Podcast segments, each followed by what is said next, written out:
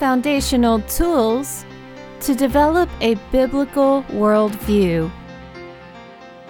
Welcome to Mentoring Matters, a listener supported program of SharinHearts.org. With the world's culture invading the church, it is vital that we establish some deeper roots in biblical truth in order to grow in grace and knowledge of our Lord Jesus Christ. So join us now as we let the Word of God give us foundational tools to develop and maintain a biblical worldview. This is Sharon Hoskins. And this is Janie Ratzloff. And recently, Janie brought up the Gallup poll that declared only 24% of Christians believe the Bible in totality and use it as a final authority for their Christian living. And in light of that, we wanted to focus on the sufficiency of scriptures and how important it is to rely on the scriptures as believers. And Janie, you know, understanding that the Word of God is the person of Jesus Christ really brings a whole nother dimension to being offended by the word and neglecting the scriptures. In John chapter 1, verse 14, it says, And the word was made flesh and dwelt among us, and we beheld his glory, the glory as of the only begotten of the Father, full of grace and truth. And so, if we as Christians neglect the scriptures, change the scriptures, be offended by the scriptures, we're all saying we're offended by Jesus. And then when we go over to John 6, chapter 6, we find uh, where where Jesus says, you know, does this that I say offend you?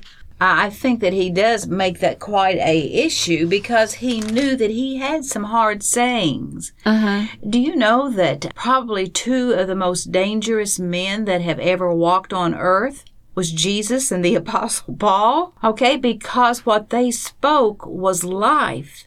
Oh. And for anyone that rejected what they spoke, they were bringing upon themselves their own condemnation. Right. Well, what is he saying? He says in 56, he says, He that eats my flesh and drinks my blood dwells in me, and I in him. So this is the flesh he's talking about. Well, and you know, Sharon, the word take, of God. If you take that literally, you can say, is he practicing cannibalism? Well, don't you think that they probably thought that that if, that it was a literal thing? If they just was using earthly wisdom right. and taking the words at face value without looking as to who they were really speaking to.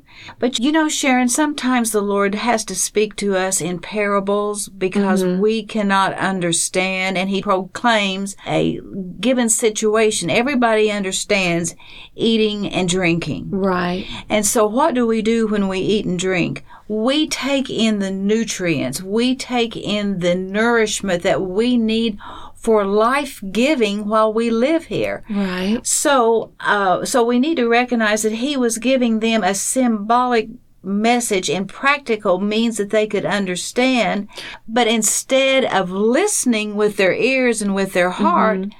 they're saying, What are you saying? You are, are offensive. Right. And it was so to such an extreme that they chose to react rather than respond that it says in, I think it's verse uh, 61, he says, Now that I've said these things, does this offend you? And yeah, it did offend mm-hmm. them to the point that it says that um, in verse 66 that from that time only, when they mm-hmm. had this lesson and this confrontation, the disciples went back and walked with him no more. Yeah. Now, Sharon, one of the things I get from this right now is that they didn't ponder anything in their heart. They didn't go back and ask for more questions. Would you please explain this? They just made a irrational mm-hmm. decision. Well, they murmured. They murmured within themselves. That says that in 61 that they they were murmuring. They so were there was a complaint. They they Yeah. were discon they, they okay and, and that's another good lesson. When you start to murmur and complain, it shuts down the power of the spirit working within you if you are a believer. right. And of course if you are not a believer and you continue to murmur and complain, it simply makes your heart become more hardened and you become more callous. And yet it's so hard sometimes to accept absolute truth. We want to sugarcoat it. But the student that really wants to know is going to dig. And I think in our secular society, they're called the valedictorian, are they not? yes. Yes. You see, they just don't slide by the class. In some courses in high school as well as college, if you made a good daily grade, then you got to clip out of the six week final or the Ah, nine yes, week yes, final. Remember uh-huh, that? Yes. So a good talker that engaged a lot of conversation within the classroom could still get a good mark even though they were really manipulating and using their words as craftiness Mm-hmm. to the professor. And if he or she was not astute to that, that person could make straight A's and never have to take the final. Right. I'm with you. I'm tracking with you. Okay, good, because that's what I used to do. Oh, oh Janie. Well, the Lord says, confess your faults. I have repented of that, and now my words are used more wisely to proclaim rather than to defame Uh, or to deceive. okay. But we can do that uh, if we can see a way to scoot around and stay in our comfort zone. So that's what we're doing as as believers, as Christians, that we don't want to hear the hard sayings. So we're opting for the food, fun, and fellowship. We're opting for all the, The easy road. Mm-hmm. niceties and the things that we can do to slide by in our Christian walk. And with- still not fail in life. See, Right. not fail the course of life. right. but not have to go through what the Lord has told us repeatedly. He said, And unto this you were called. And what he's been talking about is suffering. Right. And Right. we are in rebellion as a nation because we think we have suffered unjustly. Mm-hmm. And I'm not saying that there has not been some incredible injustices and suffering. But that's been on all levels. Yes. Really. We can look at every child who has been molested, beaten, Abandoned. abandoned. I mean, those children grow up with tremendous hurt and neglect and and suffering. And sometimes, you know, we make a big deal out of there being an absent father in the home. And yes, that is a big deal. But sometimes we have a passive father mm-hmm. that comes home every night but does not engage their children in training them to be prepared for life. Right. They have a passive temperament. And that is another form of abandonment that is very prevalent in across the board. right. Right. And then I love this because you know I love to talk. Yeah. And Peter, uh, Peter did too. Remember, he was the one that opened mouth, insert foot. Uh-huh. Mhm, Very acquainted with that. uh, but he says, for this reason, I will not be negligent to remind you always of these things, though you know them and they're even established in you. But as long as I am in this tent or I'm in this body, I need to stir up these truths by constantly reminding you.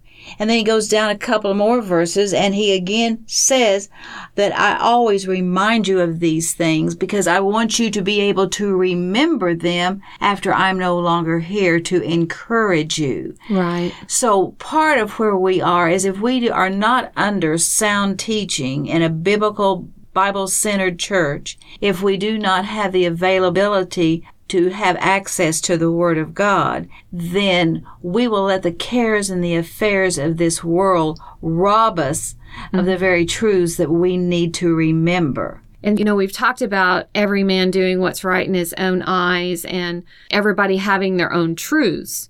But the Word of God is truth, and we can depend on that. We can rely on that. It is a foundation that we can stand up on.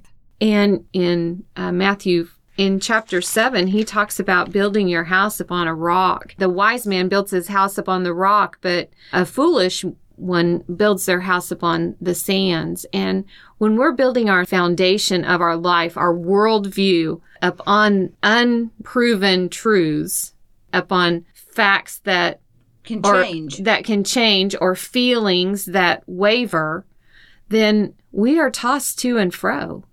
Mm-hmm. And so we can count on the Word of God because the Word of God is Jesus Christ. Well, and, and to carry that a point further, the word unifies, but the Lord then says that He comes with a sword that will divide. Now, the word's not dividing to create dissension, but your choice on how you choose to respond to the word Right. can cause division because if you choose to go the world's wisdom, you're making the choice to have a division. Right. And when he talks about uh, that the Word of God is sharper than a double edged sword, dividing the bone and the marrow, mm-hmm. that is the flesh and the spirit. And they'll always be in contention with one another, correct? And we will always fight against the spirit. Our flesh does not want to surrender to the spirit because it means hardship, it means pain, it means we don't get our own way. You know, it's humiliating maybe at times. We have to swallow our pride. And that's one reason that we need to be slow in our listening and and to wait quietly because I love to say that if fear or flesh knocks at my front door, faith goes and answers it and says, "We have a full house and you're not welcome." Oh, that is so good, Janie. I like it. And that's why mentoring matters. Mentoring Matters is a listener supported discipleship program of Sharin Hearts ministry. Join a community seeking to grow in grace and knowledge of our Lord Jesus Christ. With resource materials available for the journey at sharinhearts.org. That's S H A R I N hearts.org.